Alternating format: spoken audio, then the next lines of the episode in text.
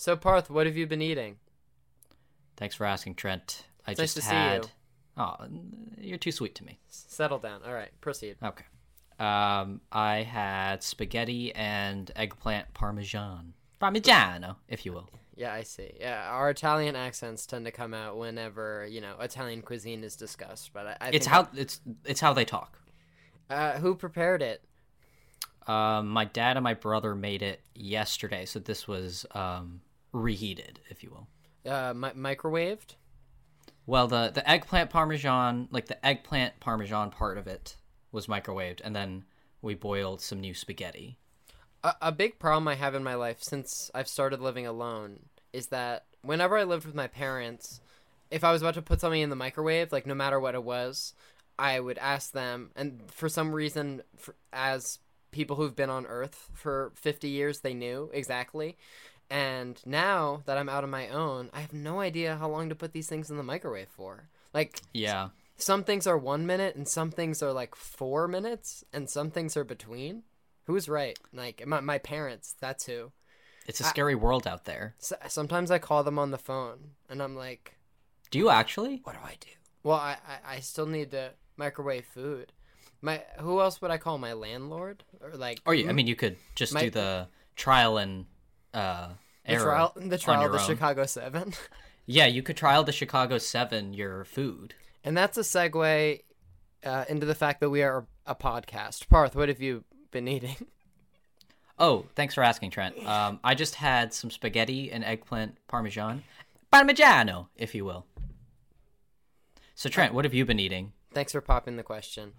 Um, my cornerstone of attempted health in high school was do you know like the little like grenades of like naked smoothies? Sure. Um, so uh, my parents gave me those year after year, and they were just like, "Don't look at the label," and be- because like the word naked was too much. no, no, no, as in if I looked at the amount of like added sugar, I we Oh, couldn't. oh, okay. We couldn't we couldn't live in the facade that it was healthy. yeah, and- you couldn't, in good conscience, say that you were, you know, eating healthy.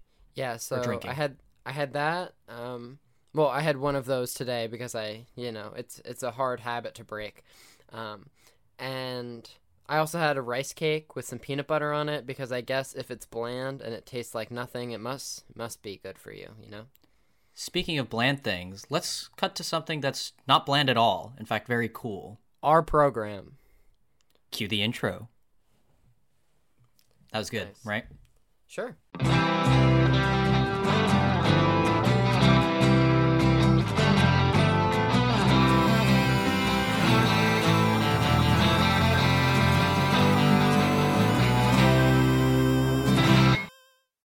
How about you bring us back in? All right, you ready? I feel like you never do. I never do. I, I, I, I want to hear your voice, Trent. Please bring us back in. Welcome back to Craft Services, the podcast, our show, where we talk about the movies. Uh, each week, you know, we pick a film we like and we interview someone who worked on it. This, uh, Parth, uh, I have an No, you keep going. Keep going. I'm keeping this all in. Spider-Man Week is among us. Am I wrong? Uh, no, I would say you're very correct. So we interviewed the art director, Steve Arnold. Whew! Uh, did you enjoy it, Parth? I thought this was a great interview. Yeah, we talked Spider Man. We talked Fear and Loathing. What else was discussed? Um, There was we talked Finch- Maltese Falcon. Yes, we did. He showed us his Maltese Falcon replica off air, so we're we're, we're sorry. You, you'll be able to see it in the eventual Instagram post for when this episode gets uploaded. All right, but don't tell anyone. It's a little secret. It's just between us. The humble viewers of the show. Speaking of which, should we should we let the humble viewers listen to this interview, or or should we just be like, no, we'll keep it to ourselves? Steve Arnold, you know, Spider Man's art director, is much smarter, much better, much cooler, much calmer, much more collected than us, and he his things are much more insightful.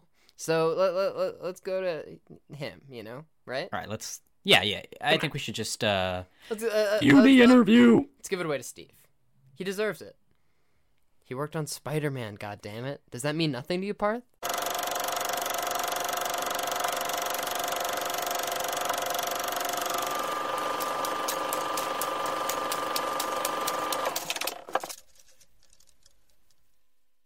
Hello, and welcome to our interview with Steve Arnold. He's worked on many projects you have probably heard of, such as Forrest Gump, Unbreakable, and Mindhunter.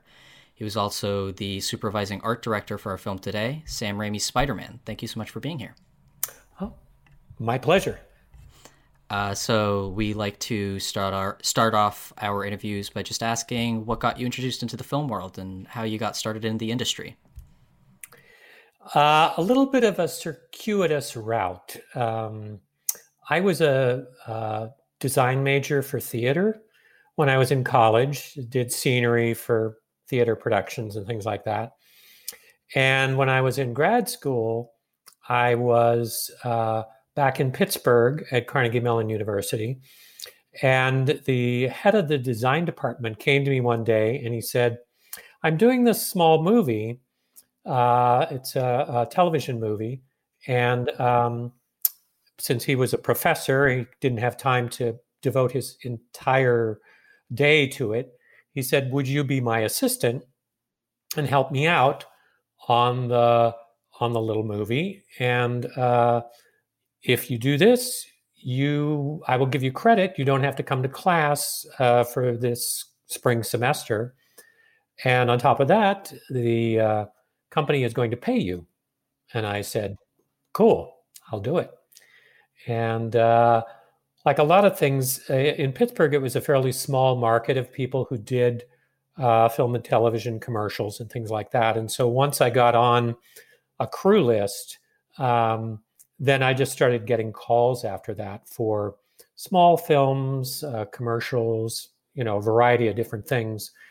I still was thinking I would ultimately go to New York and um, still uh, stay in theater, but um, theater does not pay very well, and uh, it's a tough it's a tough uh, uh tough business. And uh, although I loved it, uh, I really I just kind of stayed in in film and ended up getting some you know some pretty good sized projects uh, Mississippi Burning being one of them.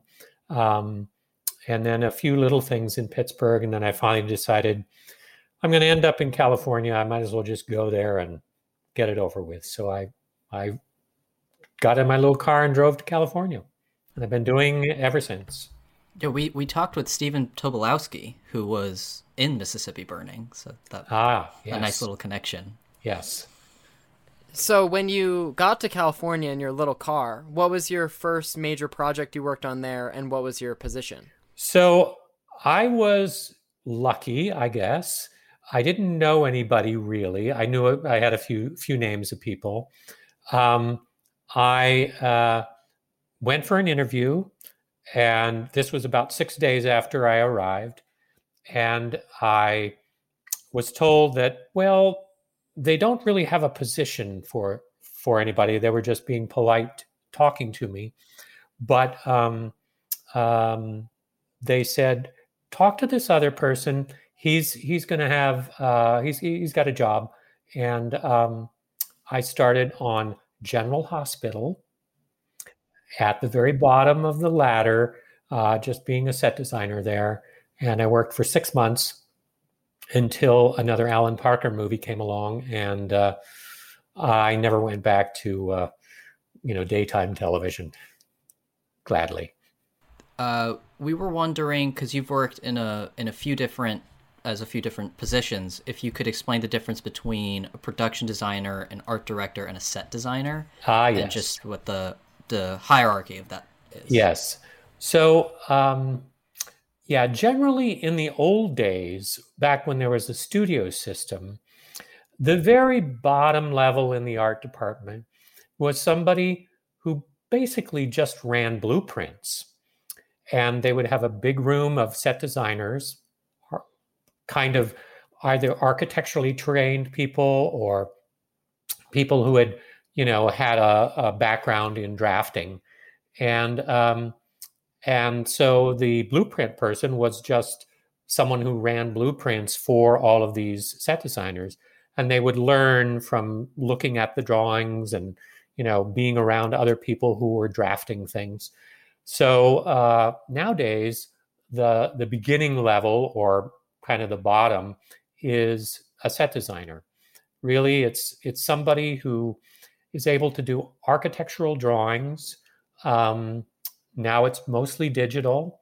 Um, people use various programs, SketchUp and Rhino and Maya and AutoCAD and all these different programs. And um, they're the ones who really do a lot of the design work. Um, they're overseen by assistant art directors and art directors, which are the next levels up. Um, some people come in as an assistant or even an art director and don't have the background as a set designer or a draftsman. But uh, I always think it's it's really important to to have that foundation and that skill uh, because later on you're going to be asked to read drawings and to interface with the construction department and various other departments. And if you can't read a drawing, then you're you're kind of at a loss. So the next level, art director or assistant, uh, there's some uh, flexibility there. Art directors normally supervise like all the people who are uh, in the art department. They kind of run the art department. Uh, there's an art department coordinator, is kind of a secretarial type job. Uh, there are graphics people who get hired who do things for signage and book covers and record jackets and you know just all kinds of graphic work.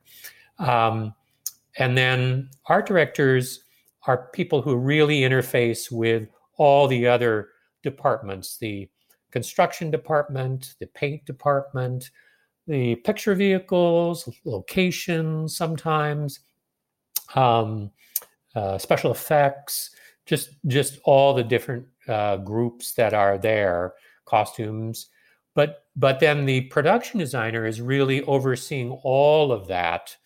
And when people ask me what I do as a production designer, my shorter answer is when you watch a film or a television series, everything that you see on the screen that is not a costume or an actor I probably had something to do with choosing it, um, designing it, or influencing it in some way. So, we, as a production designer, you will go with the director and you will scout locations because not everything gets built. Sometimes you're in a situation where you can uh, use existing locations. And you, when we did House of Cards, we used a lot of uh, existing locations in, in and around Baltimore. That doubled for Washington, D.C. Very uh, beautiful, majestic uh, buildings that would cost too much to duplicate um, from you know scratch. So you start out with doing a lot of location work. You kind of set the tone for the uh, the, the uh, feeling of the show, the kind of the uh, emotional uh, depth of the show, the uh, uh palette, uh, whether it's dark and gloomy, and or it's if it's a comedy, it's bright and cheerful, and you know you kind of control that part of it. Working with the director, a lot of times. Like with David Fincher, he has very, very specific ideas and he has a very specific kind of look and feel that he likes to use and a certain palette that that we tend to use when, when I work with him. Um, but um, you know, I supervise all the the um, people in the art department, and I'm very hands-on with construction because I have a background in that. And the painters, I was a scenic painter when I was in theater, so I I do a lot of supervising of those uh, craft people who do that. So for all three of those positions, like on set after you've set the stage so to speak and everything is where it's supposed to be and you step back and the people start acting what's like what's your job? To just start working on the next one? Or is there uh, are there any additional responsibilities like once the set is constructed?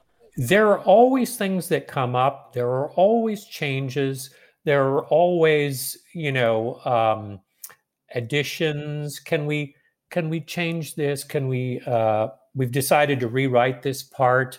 Uh, we're going to need a door here. We're going to need a, uh, you know, a basement that never was written into the script or, or something like that. I've been very lucky uh, since I've been designing to have a, a wonderful on-set dresser person who is part of the set decorating department, but he's there on the set as it's being shot. And he's kind of my eyes and ears and if somebody comes in, particularly in television, you have multiple directors a lot of times. You know, a, a director will direct two episodes, and then someone come new will come in to do the next two episodes, something like that. And he will text me or he'll email me, and he'll say, "Well, the director's asking for uh, a lamp over here," you know, uh, or the DP might be. Uh, can you can you direct me to what would be the appropriate one, or uh, you know, do you want me to make that choice, or, or whatever? So uh, I've been really lucky to have somebody who is quite uh, quite brilliant at at watching the the the filming unfold and being able to make a contribution that uh, helps the the look of the film or television. So pivoting a little bit, um, we to get into the main topic of the day, uh, we just want to ask how you ended up getting involved uh, with Spider-Man in 2002. So uh, the designer Neil Spisak was someone that I had done several other uh, films with, and uh, he and I got along very well. And um, he called me. He said, I got this show. Um, uh, I was on, uh, I might have been on Unbreakable or something at the same, at that point. He said, "Who who do you want to come in early?" Because I couldn't come right then, and I recommended uh, Tony Fanning, who was somebody that I had also worked with and and knew very well, uh, to come in and kind of um, work in between uh, the time when I was going to be starting, and um, and then I finally uh, was done with the other show and came along, and uh, we got started on that, and uh, you know we did uh, scouting in New York uh, because we did end up shooting a fair amount in New York, and you know starting to hire the crew and uh, that's another thing that the art director normally gets involved with. Uh, we might, I might be able to uh, be in a position to choose the construction coordinator and the painter and people like that. Or sometimes the designer will do that. But um, as a supervising art director, I was involved in some of that.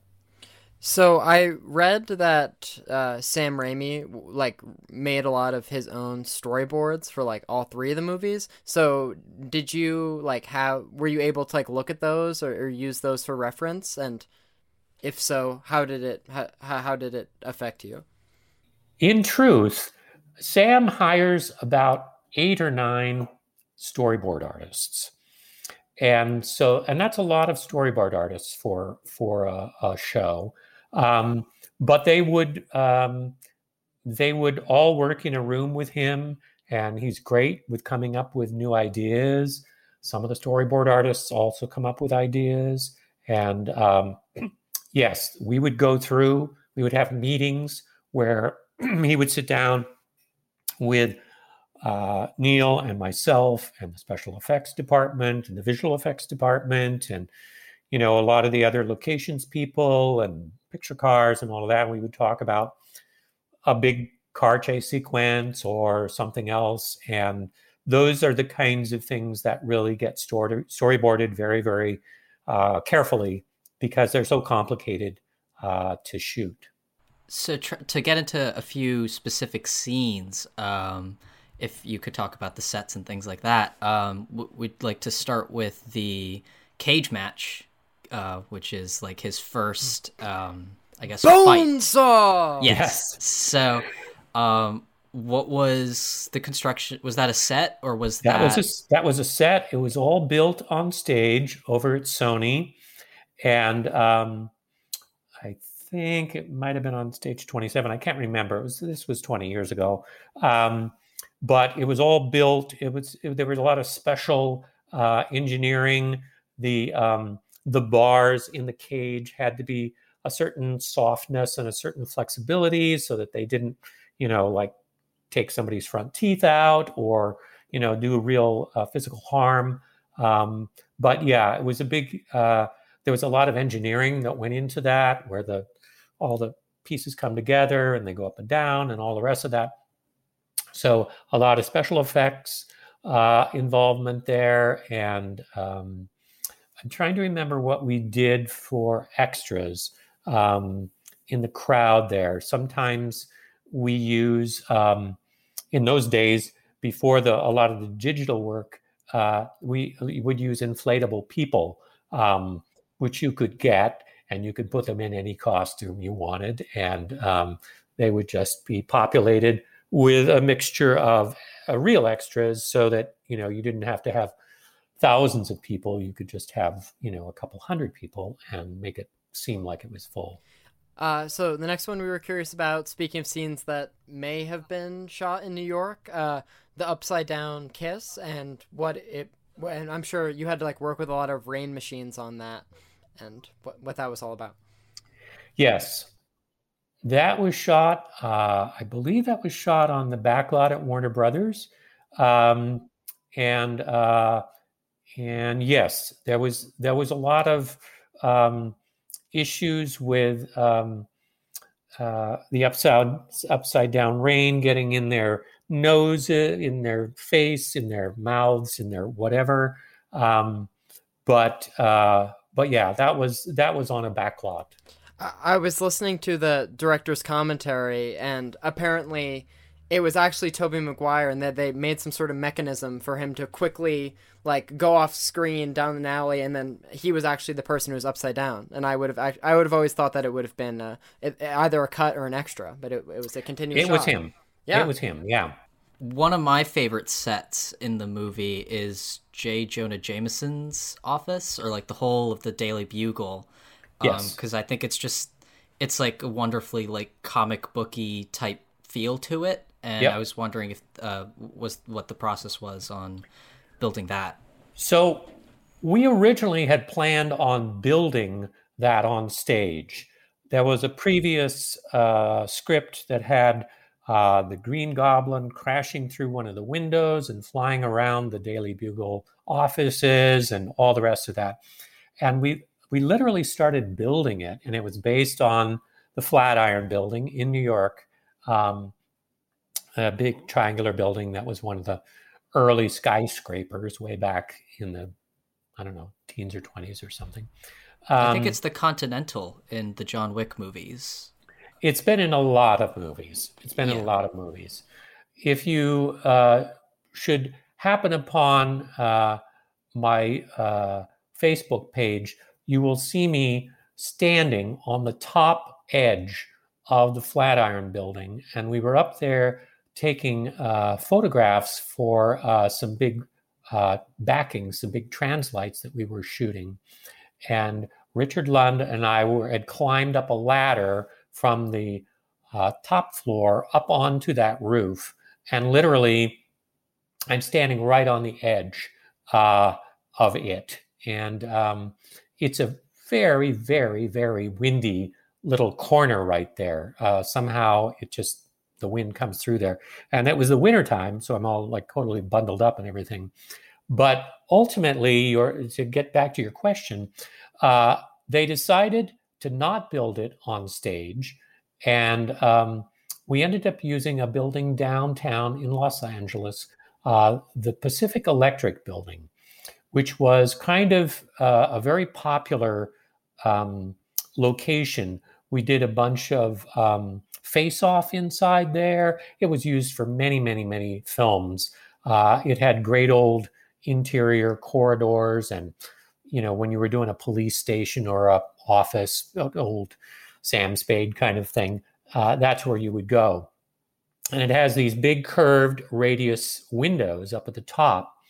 And so when we ended up doing the the bugle, we we built it into that uh, existing space downtown, and um, uh, we had to do quite a bit of work because it, it, was an older building that had just been used for filming for many many years. It's been turned into loft condos now, um, but um, it was. Uh, I remember the ceiling was falling apart, and we we had to do a lot of retrofitting to uh, bring it up to when the green goblin like he like bursts in and the wall sort of explodes how did you did you explode did you like break the real wall or did you create no, a fake no. one we had fake we had fake walls and a lot of that was you know sort of pieced together um after the fact yeah so, with some of the fully animated sequences, whether it be uh, just like some of the various montages or like the opening or Spider Man just swinging through the city, did, do you play any role in that? Or is that like all visual effects if there aren't tactile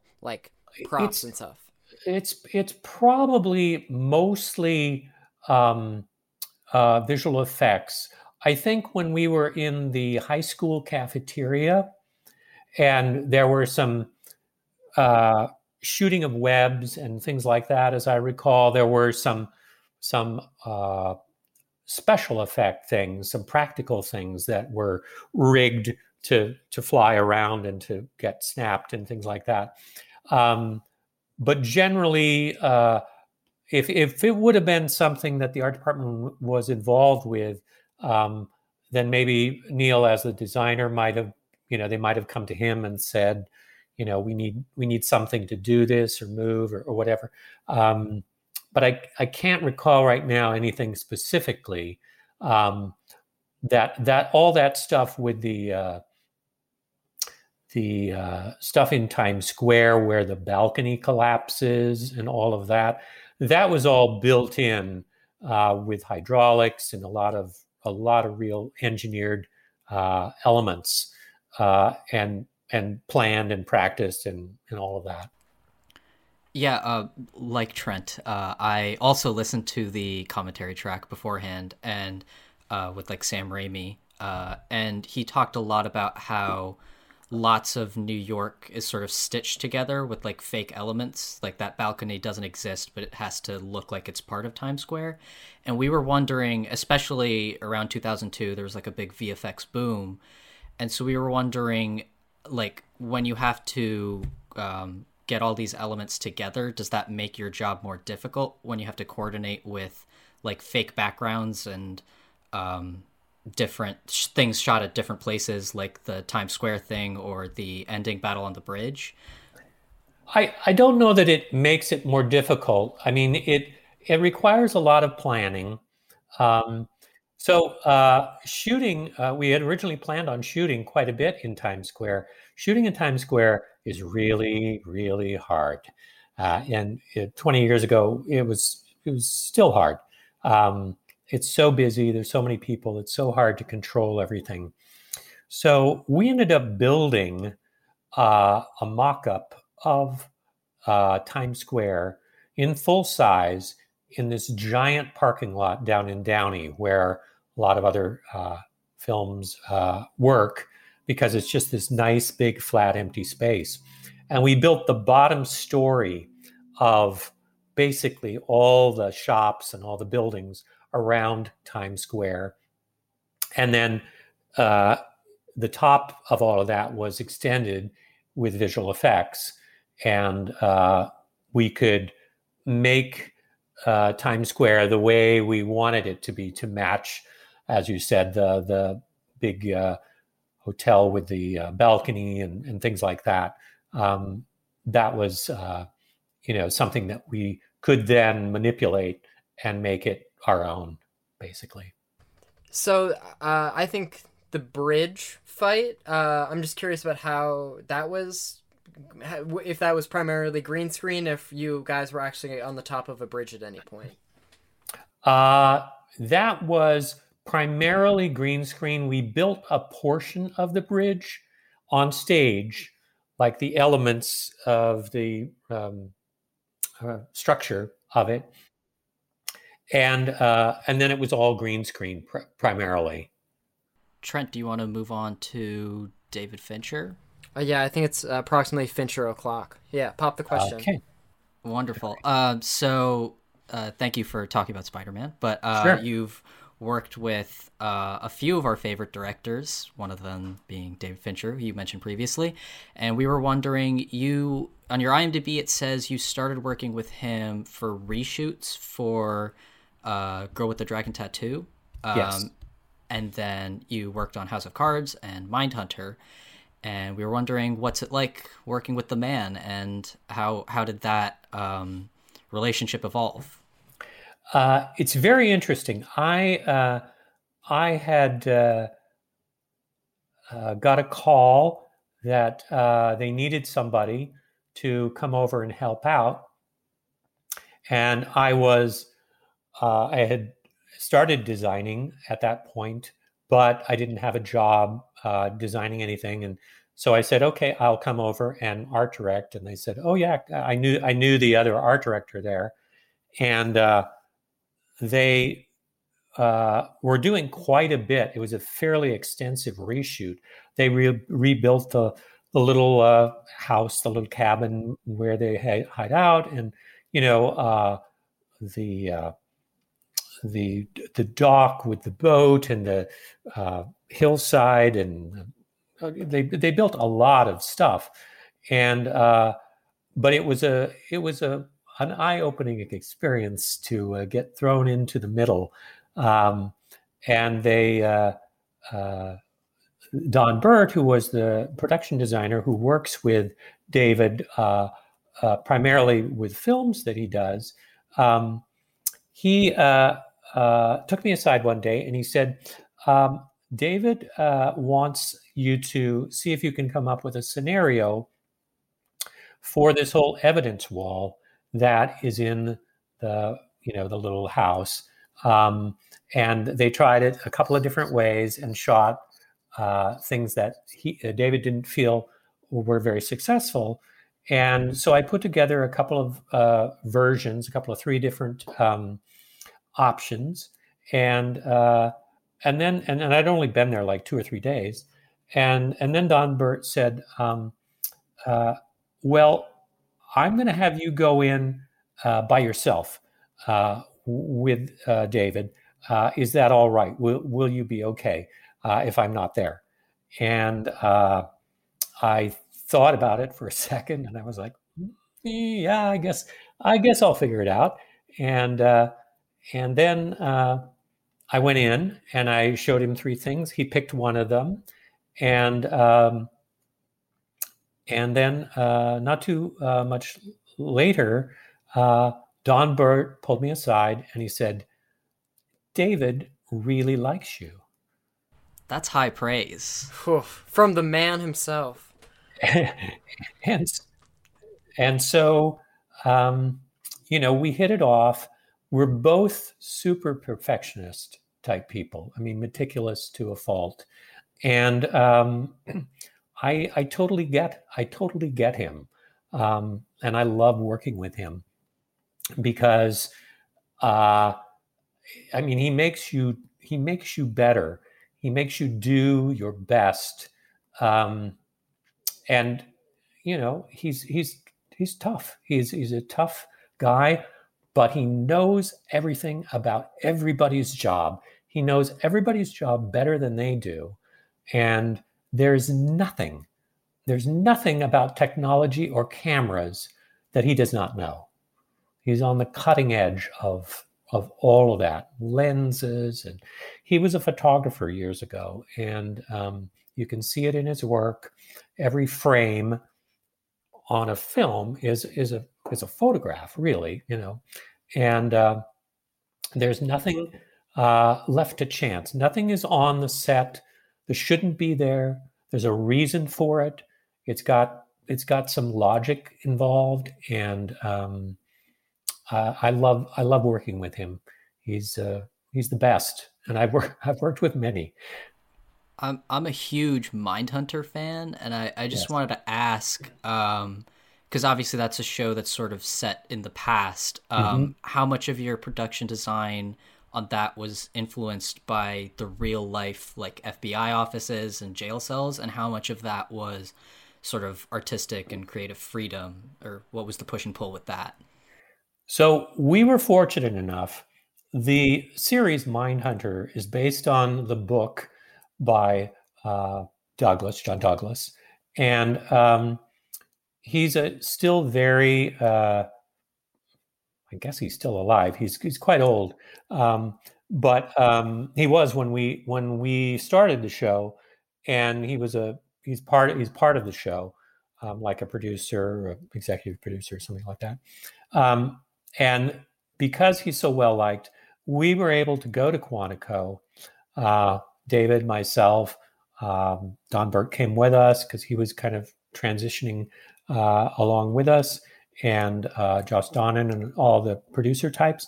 And they gave us like a, a backstage tour of Quantico. We got to go places where you would never get to go. Um, and we went in the classrooms and we went all went through all of that and I'll have to say, we copied most of all of that FBI stuff as as closely as we could possibly. Um, I'm a stickler uh, for period things, and because I'm an old guy, I kind of know all that 70s stuff. I was alive during it. I went through it. I I was there. You survived. So, it. yes. So um, so that was, uh, you know, something that we could really, um, you know, focus in on uh, the reality of it all. But many, many times, uh, and and going into the show, David had said he didn't want to do. He said, "This is you know 70s. This is the the period." He didn't want to do Boogie Nights. Mm. He didn't want to do this over the top, oh, we're in the 70s, you know, so we're going to do every 70s cliche that you ever seen. He wanted it to be the real 70s, sort of the mundane, everyday.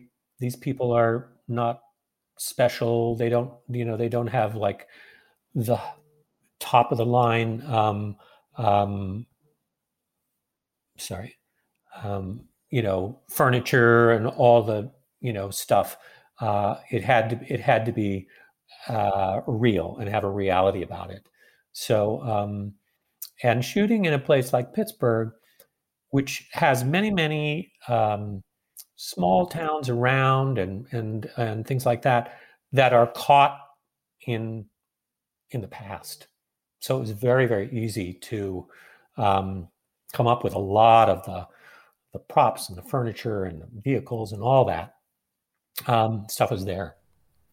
So for Dragon Tattoo and Night at the Museum, you did uh, exclusively reshoots, and we were wondering, outside of proximity, uh, no, outside of you know length, uh, were there any? Are there any major difference uh, when you compare reshoots to like the main production? Um, not a whole. There's not a whole lot of difference. But um, uh, reshoots, uh, many times you're kind of, you already know uh, either what went wrong. Uh, so you you are correcting something that you know you're trying to fix, or you know you you've been in the project for a while and you you have the depth of understanding that it's not just picking up the script for the first time uh, many times there's uh, changes.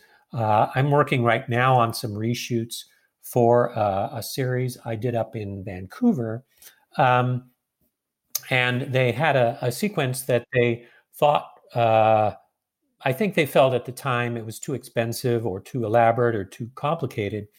And so they went another way when they finished the, the series. And now uh, Netflix has decided you know that idea that you originally had let's see what that how that works so we're going back to uh, you know, kind of square one again. And uh, I'm designing a bunch of things that I had originally designed, but were kind of thrown away uh, because we decided that they couldn't afford it, didn't want to, or, or whatever. So, uh, so yeah, you, you have a little more insight maybe in reshoots. So, moving along to another uh, movie that you worked on, you were an assistant art director on Forrest Gump, and we were wondering how how'd you get involved with that? What was that like? And you know, anything you could say on that? Um, yeah, that was a fantastic experience. We, uh, I had worked with the art director. Uh, we had done. Uh, Leslie McDonald was the art director, uh, and and we had done together uh, a couple of other films um, uh, with Dennis Gassner, the designer who's been doing uh, a, a, lot of the Bond films lately, and um, so um, so she knew me and she brought me along, um, and um, I had a fantastic time. The um, the Gump House um, we designed and built that because we looked and looked and looked uh, at various locations around in the South and never found something that was quite right. And um, you know the whole the whole business with Run Forrest Run. So one of the reasons that we picked the location where we built that house was the driveway with the big trees. There are these big old oak trees, and there's Spanish moss in them, and the beautiful. And so um, that particular location uh, was a very large, I think it was 3,000 acres, uh, piece of land that had been a plantation at one point. And we ended up shooting um, not only the house there, but Jenny's farm, which we was a little, uh, it was actually a true slave shack that was on the property that we moved into the middle of the field. And then we planted, we planted the crops. We planted the tobacco, the cotton, uh, we planted all that eh, from seed. And I was there with the agriculture agent or whatever he was, um, and we we uh, uh, I was there to supervise, and also a couple of other locations were uh, on that same piece of property. A lot of the Vietnam stuff was there. Um, and also the large tree that as children they play under the tree and then in the end jenny gets buried under the tree that was on the land and so I was kind of in charge of that whole uh, world of uh, Forrest's um, house and uh, Jenny's farm and all of that. And I went there every day for like four or five months. Where while we built that wow. house, that house was finished inside and out. It was air conditioned, insulated. It had real brick fireplaces. Um, and originally, they had thought they would shoot some of that on stage, the upstairs part, uh, where Sally Field dies, and you know, uh, Jenny dies, and all that. And then Bob Zemeckis was like, uh, even though we built it all on on stage, is like, you know, we really want to see out the window. Let's just finish the inside of the upstairs uh, of the uh, house that we built on location. So, um, and one interesting note, it's a small note. There were two big magnolia trees on either side of an empty space right by the river where there had been a house. Uh, and I don't know if it burned during the Civil War or what, but the house was no longer there. And we went out one day with the director and we had some story poles and we had some elements that we could hold up and kind of move around and decide where we were going to put the house when we built it. And we finally decided on okay, this is where we'd like it. It is overlooking the river. It's this far from the road. It's all of that. And months later, we had built the whole house, and I had hired a mason, a brick mason, to come in and do some uh, the stairs and the fireplace and things like that. And we start digging down in front of the porch and we dig into the dirt and we find the bricks from the original stair from the house that had been there, I don't know, 100, 100 years before or how many years before. And it was quite amazing that it, it was exactly the same spot. Uh, so uh, so for Forrest Gump, uh, like you just described, was your entire responsibility like you never left the farm? Because I'm sure that the production, like it had a bunch of other locations, but is that a thing where it, sometimes your role is just to, to stay in one spot and focus on, on the on the crops growing and stuff?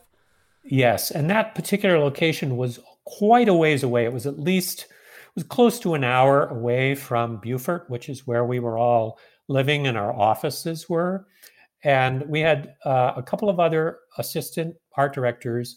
One uh, guy, uh, Jim Fang, who did um, the jungle Vietnam part, which was on uh, Fripp Island and a couple of other uh, areas down in there. And then uh, Tony did the savannah part, which was basically the park bench and um, you know things like that.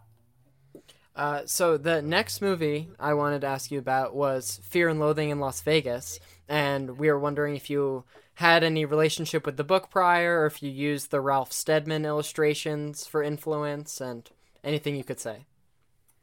That's a very interesting project. I didn't start that project. There was another art director, but you finished who le- it.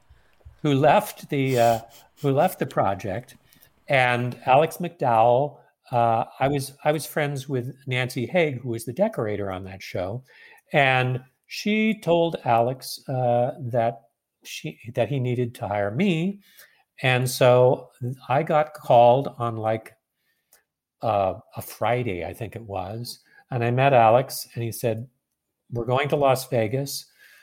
I fly out there on Sunday." I the Teamster picks me up at the airport with my suitcase he drives me to downtown Las Vegas, and I, I'm dropped off with my suitcase on the sidewalk, and I'm introduced to Terry Gilliam. Wow. And Terry says, Oh, I'm so glad you're here. Here's what I need. And he gave me this whole list of things, and I ran around and, you know, got things going. Um, it was it was one of those uh, projects that was fraught with a lot of um, um, I don't know if you are familiar with Lost in La Mancha, um, the uh, doc about um, uh, another Terry Gilliam film that um, is is just classic. Um, there's a lot of chaos mm-hmm. and a lot of things go wrong.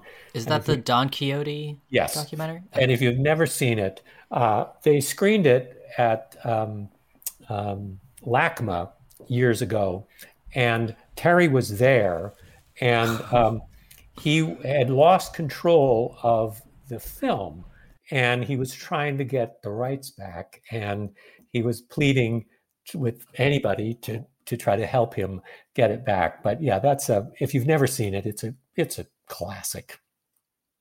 What can go wrong with a project? um, so another picture you've worked on that's one of my dad's favorites. My dad's one of my dad's favorite movies is Get Shorty, huh. and um, yeah, any Barry Sonnenfeld stories would be welcome. Any anything about it really a very, very interesting note on that. Um, so I had worked with a, a decorator in uh, Chicago. Uh, it was a New York, New York decorator who knew uh, um, the designer, and the designer was a New Yorker and and uh, had never had not really worked in California and needed an art director. And so Leslie suggested that Peter call me, and uh, we hit it off. He was an old time theater designer, and um, but um, just a, a strange little note about that was um, Barry Sonnenfeld was one of a long list of possible directors for Forrest Gump. Really? Believe it or don't. And wow. somewhere along the line, he was.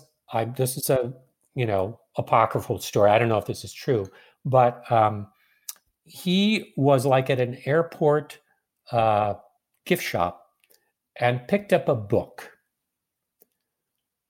Get Shorty. And he read it and he's like, This is the movie I want to make.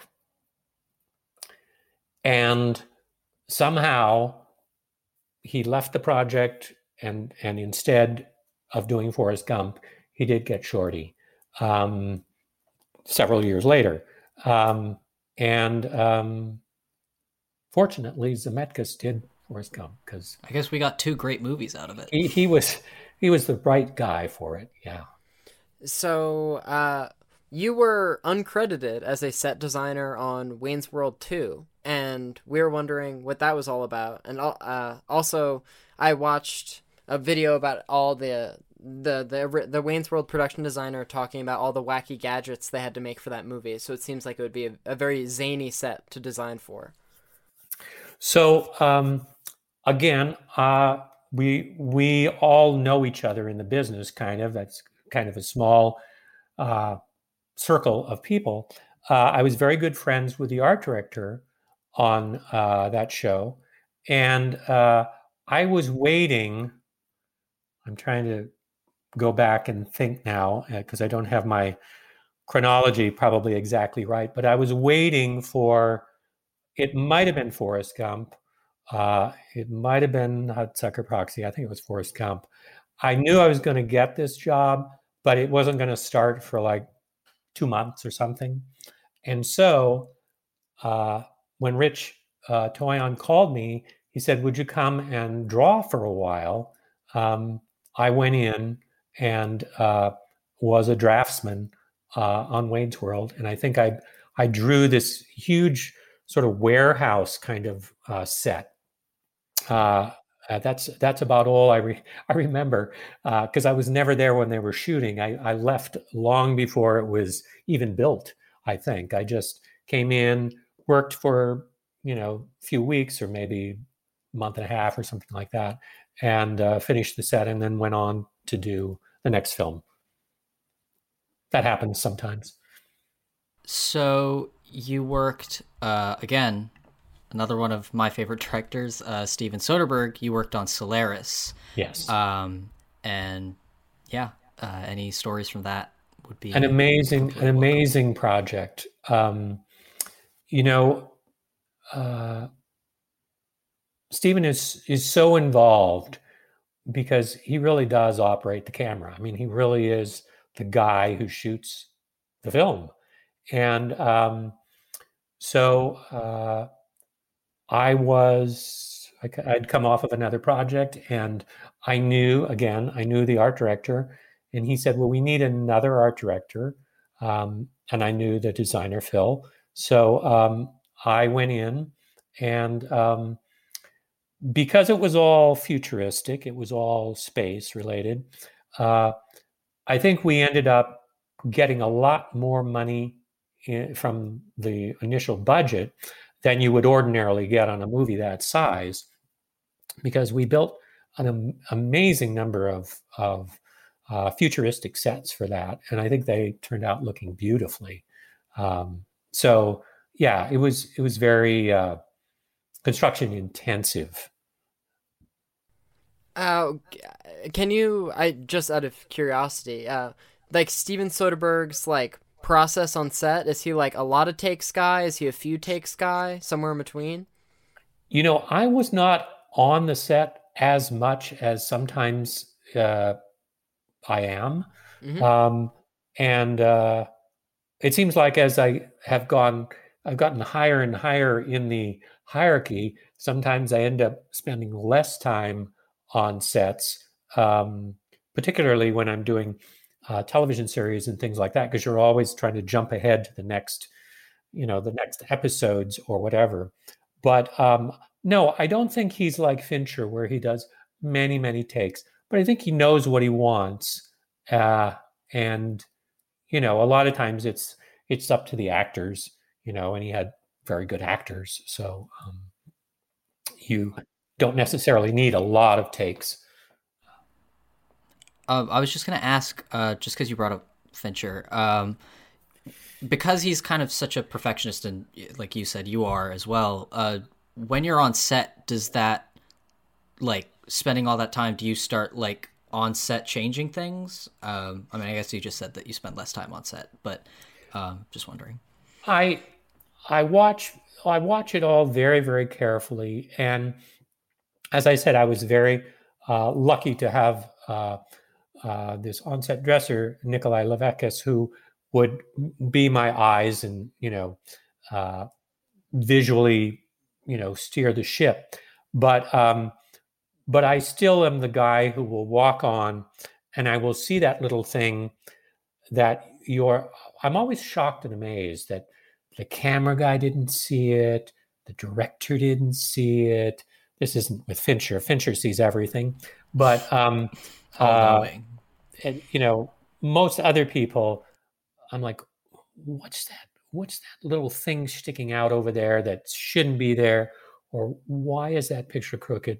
Or why didn't they turn the lampshade around so that we're not seeing this big dark seam? You know, I just am. I'm a very visual person, and um, I'm always. It it sort of drives people crazy, a little bit, but it's what I do. So this is sort of a general question, but let's say you're tasked with like decorating a living room. Uh, so are is there like a massive prop house that you're gonna walk into and say I want that, that, and that, or are you gonna like go out to like pawn uh, or go out to like antique stores and try to find a specific lamp, or or do you just write down on a piece of paper like I want a red lamp, someone else go find one? So what we didn't talk about, and what is a very, very important part of the art department, is the set decorating department.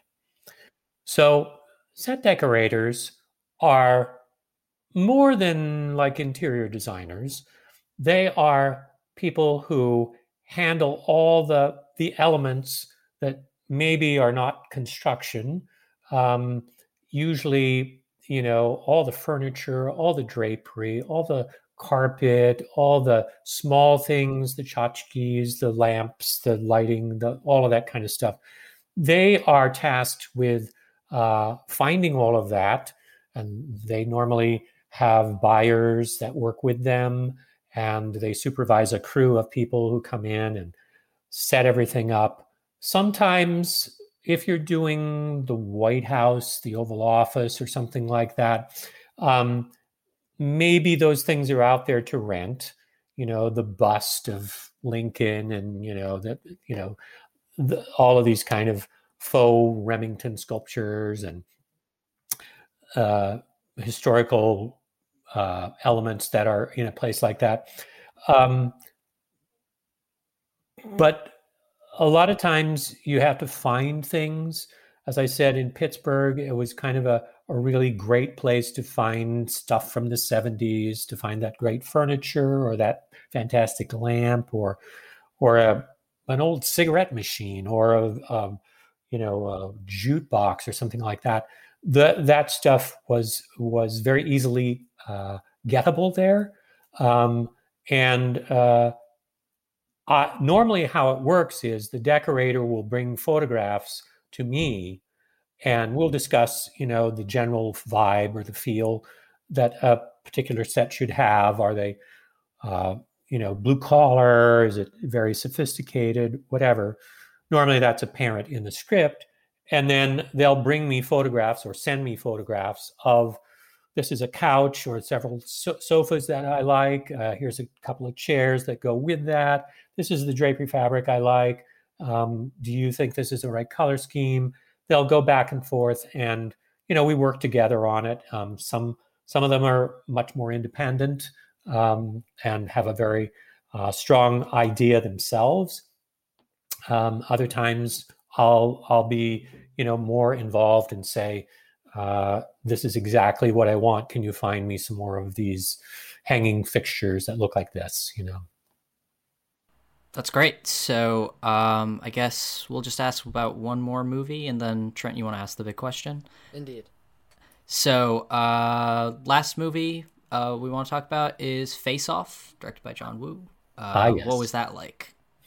So that was that was a lot of fun. It was the first time I had worked with Neil Spisak, who was the designer on that. Uh, we had both graduated from the same uh, university, and so we knew s- some people in common. And um, you know, I had come. I was just finishing a, f- a film in uh, Toronto, um, "The Long Kiss Goodnight." Um, Renny Harlin. Renny Harlin and Geena Davis and uh, uh, Sam Raimi or uh, Samuel L. Jackson, I mean, and um, um, and I got a call. Uh, can you come to California? I'm doing this big this big John Woo movie, and so I came down, and um, and yeah, that was that was a, a fun one. You know, we did this whole big prison thing, and uh, we got to go to an oil platform off the the coast, uh, uh, just up the up the bay here, and um, uh, again the uh, building that I was talking about downtown that we used to use it for shooting a lot, the Pacific Electric Building.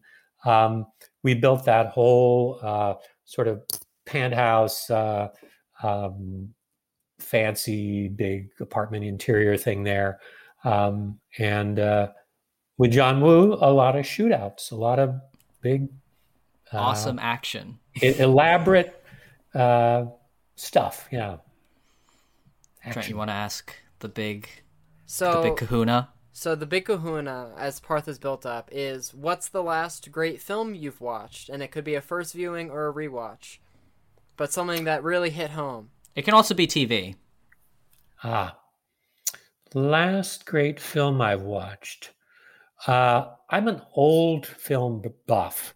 Sure. I really do like, you know, mm, I've I don't know how many times I've watched The Maltese Falcon, you know, or uh, Casablanca, or or any of that old stuff. I still uh, I still enjoy it.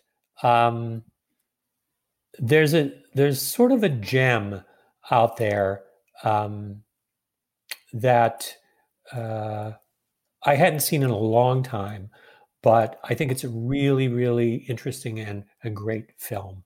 Um, and that's To Kill a Mockingbird. Wow. Yeah. a Classic, classic, movie. You know, it's it's a classic old oldie, um, But a goodie. but uh, Gregory Peck and those kids, um, it's just it's just a a really it's it's a message movie. Um, it's black and white. Um, it's right at the point when they stopped kind of making black and white movies and started making more like what we have today. Um, but uh, that and I had I hadn't seen this. I'm going to do two here just Please. because uh, because I hadn't seen this in a long, long time, and a friend of mine, uh, a younger person who had never seen it, and uh, I said, "You have to see this movie, uh, Chinatown. Yeah. Ro- Roman Polanski. It's it's a classic. It's just Robert know. Town. I know it's Yeah. considered like one of the one of the few perfect movies, like up there with Back to the Future and stuff, just in terms of like plot efficiency. yeah, yep." And it looks great. It's you know it's it's well designed and uh, yeah, and and just uh, if you're not aware, um, uh, David Fincher is working on, uh, and I believe it's with Robert Towne, a um, prequel to Chinatown. Oh, oh heavens! Oh my God. This is quite quite an Mhm. announcement to make. Well, uh, it's I, I'm not announcing it because it's out there. It's, Yeah. it's Yeah. you can you can find info on it, uh, but it's in been in the works for a little while, and um, it's something that's you know uh, we're looking forward to seeing what happens with it. Well, yeah, I think uh, that sounds like a logical conclusion. And thank you so much, Steve Arnold, for coming on. Uh, Very he's, welcome. He's worked on, you know, Spider Man and Unbreakable and Forrest Gump and Fear and Loathing and a bunch of other stuff you've heard of. Um, thanks so much. We appreciate your time. Ah, my pleasure. Thanks, guys.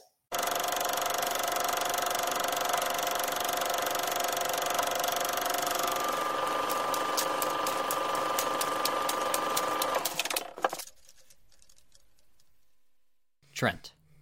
Parth. Was that a good interview? One of one of the best, dare I say. Yeah, I, I think I think 2021 we've been uh, we've been getting some pretty cool people. Is this season two officially? I guess. guess. How do, how do you measure seasons on a podcast? I I kind of considered the end of season one to be, you know, the the start of of the new calendar year. Okay, that's fair. But but uh, as I'm sure our our listeners may have noticed, the the start of the year was very female guest dominated, which was very it nice. was. because during the the the the origins of the show, we were there was accidentally too many men in the, in a row, and we were like Too ah. many white men taking control, much We- like this podcast. We were like, ironically, this is very reflective of the film industry, but uh, we're glad we could change it up. But speak, Steve Arnold is, is a white guy, and that's great. So are some of us on this podcast. Well, uh, Parth, what uh, want to tease out what comes next? Did we interview someone recently? Someone who wrote a movie? We, I think we should keep the surprise of which movie and which writer, but um, let's just say it might star somebody who you might see on a weekend update. Oh, oh, I see what you did there. Um, Huh? Not, he- I'm it's not our saying. First, it's the first screenwriter guest we've had on the show. So, uh, beside all the jokes, we're actually pretty excited. Um, Yeah. So, um, are we? Uh, what are we doing next week? Oh, next week we're discussing Sam Raimi's 2002 Spider-Man with our friend and film school rival Alex. Friend Lane. is a strong word. Okay. Yeah. Uh, do you want to um, insult Alex on mic now, or do you want to save it for next week? Um, I'll give one insult. Are you Please. ready? Yeah. He's so smelly. Actually, let me give two. Sure. Alex Lane, more like Alex Lame. Do you think Alex listens to the show? Definitely not. Definitely not. And neither right. should neither That's- should you. Neither should you. That's why we're canceling the podcast. Uh, Remember that interview we just said that we had? Yeah, it, it, we're just gonna dump it in the in the digital archives, never to be seen again. sorry, guys. We would have liked for you to have seen it or heard it. I guess. I, I'm I I hate to cancel the show during Spider-Man week, but gotta I guess it's not do. happening. Bummer. Sorry, Alex Lame.